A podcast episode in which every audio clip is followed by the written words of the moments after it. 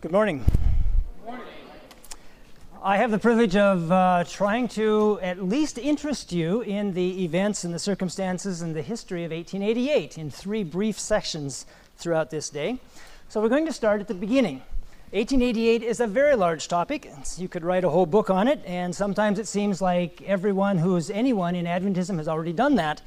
But um, we, we won't be able to encompass everything today, but we're going to start with the beginning. How's that? Um, if a person is sick, the spirit of prophecy tells us that um, the first thing to do is to ascertain the true character of the sickness and then go to work intelligently to remove the cause. Uh, trying to treat something other than the real cause of a sickness is just a bad idea. You get in all sorts of problems. That's a sensible approach when it comes to physical health. I think it's a sensible approach when it comes to spiritual health. And so we're going to try a diagnosis first of all. Now, fortunately, Ellen White makes that fairly simple for us because she's done that for us. this is the uh, classic statement. She says, Now it has been Satan's purpose, determined purpose, to eclipse the view of Jesus and lead men to look to man and trust to man and be educated to expect help from man. This is a serious problem. Simply put, people are going to let you down. Even when, you know, when they try to do the best for you, right? Um, if you are, notice the wording there, she says educated. If you are educated to expect help from man, you're going to be disappointed when you find out how completely incapable people are when it comes to helping you when you really need it the most. Hopefully, as a result of that, you'll be disappointed in your education and you'll go looking for a better approach to life. But the statement goes on, so we will continue. For years, she says, the church has been looking to man and expecting much from man, but not looking to Jesus, in whom our hopes of eternal life are centered. Looking to man is not only a bad idea because man cannot help you in the end, but because it takes your attention off of Jesus. At one level or another, this is probably an obvious idea, obvious observation to all of us. But some of you are thinking, that's nice, but what has this got to do with 1888 and righteousness by faith and Jones and Waggoner and all that related stuff? Well, that's what the next sentence is all about. Ellen White continues, same quotation here. She says, Therefore, God gave to his servants, elders Jones and Waggoner, a testimony that presented the truth as it is in Jesus. Now, this is huge. This is so basic to the history of the last what's it been, 123 years now since 1888, that if you miss out on this relationship, you're going to just be utterly and hopelessly confused. That's my opinion, at least. Note the detail here. The word therefore. We lose a mic, is that what happened? Okay. Can you hear me anyhow? Should I go on? Okay. That's what diaphragms are for. This one's good. Audioverse will just have to tone this down later. yes. Audioverse is on, correct? Yes. Okay. Okay. Very good. Technology is so wonderful when it works. Everything good? Okay. Notice the word therefore. What does the word therefore mean? Because of what just went before, right? Okay. It's like this the patient was dying of malnutrition, therefore, the doctor recommended a change in diet. Pretty simple, okay? Let me suggest that any explanation of 1888 message that doesn't recognize the basic illness being treated is probably not going to be very helpful. There we go. We're back. Okay. the problem is that church members were looking to man instead of looking to Jesus. That was the problem. That's what she says. This was the pre existing problem. Therefore, God sent the 1888 message. This was the treatment that God chose. He sent two ministers with a testimony about Jesus. That makes sense to me. If you want people to focus on Jesus, you tell them something about Jesus that will get their attention, right? But there's one more point to catch. Notice that this message of Jones and Waggoner's was, continuing the sentence there, the third angel's message in clear, distinct lines. That's quite an endorsement. To say that their teaching on righteousness by faith was the third angel's message is a very strong endorsement, especially within Adventist circles. Okay? Let's read another one of Ellen White's statements. It's even a little more emphatic on this. She says, Some of our brethren have expressed fears that we shall dwell too much upon the subject of justification by faith. But I hope and pray that none will be needlessly alarmed, for there is no danger in presenting this doctrine as it is set forth in the Scriptures. If there had not been a remissness in the past to properly instruct the people of God, there would not now be a necessity of calling a special attention to it. Okay, in this passage, Ellen White calls Jones and Waggoner's teaching justification by faith. Just note that much for more. We read a little bit more now. Satan has cast his own dark shadow between us and our God that we may not see the true character of God. The Lord has proclaimed himself to be merciful and gracious, long suffering, and abundant in goodness and truth. Now, remember the last quotation from Testimonies of Ministers. It said, here it is, it has been Satan's determined purpose to eclipse the view of Jesus and lead man to look to man. Okay, so what's an eclipse? Anybody into astronomy? What's an eclipse? It's when something gets in the way of something else, right? The moon gets in the way of the sun or some such thing, okay? Ellen White is using that as an illustration in both of these quotations. And one, she uses the eclipse, and the other one, she says um, that Satan has cast his own dark shadow, okay? What that means is that she's equating, in one sta- statement, she's equating man with Satan's dark shadow in the other statement. That's a serious problem. Okay? So we go on. Continuing this quotation again here now, she says, Several have written to me inquiring if the message of justification by faith is the third angel's message. And I have answered. Now, notice right there. The idea that the 1888 message was the same as the third angel's message wasn't just a one off idea. Okay?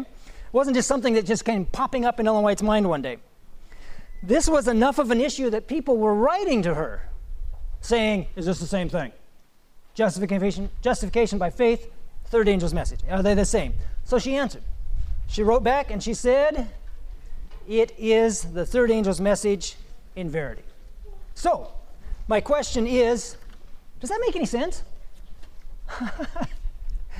Could you explain how justification by faith is the third angel's message? Hmm. Track through me on this. justification by faith is kind of a pleasant topic. Here's an example. Little Bobby gets home one night and realizes he should not have taken those grapes from the grocery store without paying for them. And so he takes his little handful of quarters, goes back to the grocery store, pays the nice grocery man, apologizes, goes home that night, and prays for Jesus to forgive him for stealing those grapes. And Jesus does, and Bobby goes to sleep that night with a clear conscience. That's justification by faith, is it not? Sure. Okay. When was the last time you read the third angel's message? Now, you heard it last night. Okay. the third angel's message is a little bit different than what we commonly think of as justification by faith. Here it is, just to refresh your mem- memories a little bit. If anyone worship the beast in his image, right? Where's he end up? Okay? I'm going to skip over that, not because it's a, a verse I'm ashamed of, but because of time here. Maybe I'm focusing too much on minor details that seem a bit negative. But uh, the threat of eternal torment, I know it's not eternal, right? But anyhow, the threat of forever and ever torment does not sound as pleasant to me as the idea of justification by faith, the way I usually think of it. It's a little disconnect there, okay? So let me try and help you out. What is the connection? How are they the same thing? In verity, how are they the same thing? Okay. Imagine for a moment that you are a raw recruit in the Army. You are a private, the lowest guy on the totem pole. One day, your friendly drill sergeant asks to have a word with you, and it goes something like this. I don't do a very good drill sergeant impression, so ratchet the volume up a few, a few uh, hundred decibels and make it sound much meaner than I can do it. But anyhow, The drill sergeant says something like this Soldier, take this shovel, dig a ditch five feet wide, four feet deep, 20 feet long, do it now. That's your drill sergeant. What are you doing now? You are digging. You are digging. Okay. You are digging a ditch, of course. Why are you digging a ditch? Is it because it suddenly became clear to you that the world would be a better place if there was, if you personally took on the, uh, the job of relocating 400 cubic feet of dirt and rock? Is, is that why you're digging this? You're just so, kind of self motivated here. Really? No, no. Why are you digging that ditch? You are digging the ditch because that sergeant has the ability to make your life absolutely miserable. That's probably reason enough for most of us. Truth is, you are afraid of that sergeant and what he can do to you. With good reason, under those circumstances, I might add. So, have you ever heard these words? That shouldn't be there. What happened? Think I just lost something. That's okay. the words that were supposed to be there are fear God and give glory to Him. Those are the words. That's the first angel's message, right? Okay. I know that fear can also mean respect, but you're going to have to ignore a great deal of scripture if you want to dismiss completely the idea of being afraid of God. No, it's my it's my mistake. It's okay. Just it's it's good. It's, it's, I think I left the screen out of the presentation actually. If you're going to dismiss the idea of being literally afraid of God if you get on his wrong side, you're going to have to dismiss an awful lot of scripture. I don't, I don't think that's smart. Okay? But let's go on with our story. You are now enthusiastically digging this ditch. You don't really know what's going on with this ditch. For all you know, it could end up being your grave. But you're digging because that drill sergeant can make your life miserable. But while you're digging, a major walks up to the side of your hole there. And in the major's hand is a little piece of paper. It doesn't look like much, but it must be important because the major is already talking to you. And he says, Soldier, take this note to Colonel Smith, headquarters, 45th Regiment, on the, on the double, go! What are you doing? You are now running. Why are you running? Because the major is even scarier than the sergeant. Okay? Now, about the time that your legs are going to give out on you, there's a sudden screech of brakes and the sound of skidding tires. What's more, the gentleman in the Jeep has four shiny stars on his chest. And he says, Soldier, get in the Jeep now! Well, that probably seems like a pretty good idea. It beats running, anyhow. Okay? But still, there might be a downside to this whole situation because all of a sudden, you, as a buck private, have come to the attention of a guy with more rank than you know what to do with. Okay? It's not a good idea to argue with the general. Why not? Because he has the power to make your life seem a lot like purgatory. And Adventists don't even believe in purgatory, but it's okay. So now you're in the Jeep, and all of a sudden you remember the ditch and the message for Colonel Smith. Oh no, you've got things to do. You can't go for a joyride with some general. You're going to get killed when the sergeant and the major find out you didn't obey. Or will you? No. Why not? Truth is, you'll be fine. Here's the key because the authority who can hurt you the most is also the one who can protect you from all lesser authorities. And that's why the test over the mark of the beast is the perfect test for faith. The world says, worship on Sunday or we'll kill you. And God says, don't do that or I will throw you in brimstone.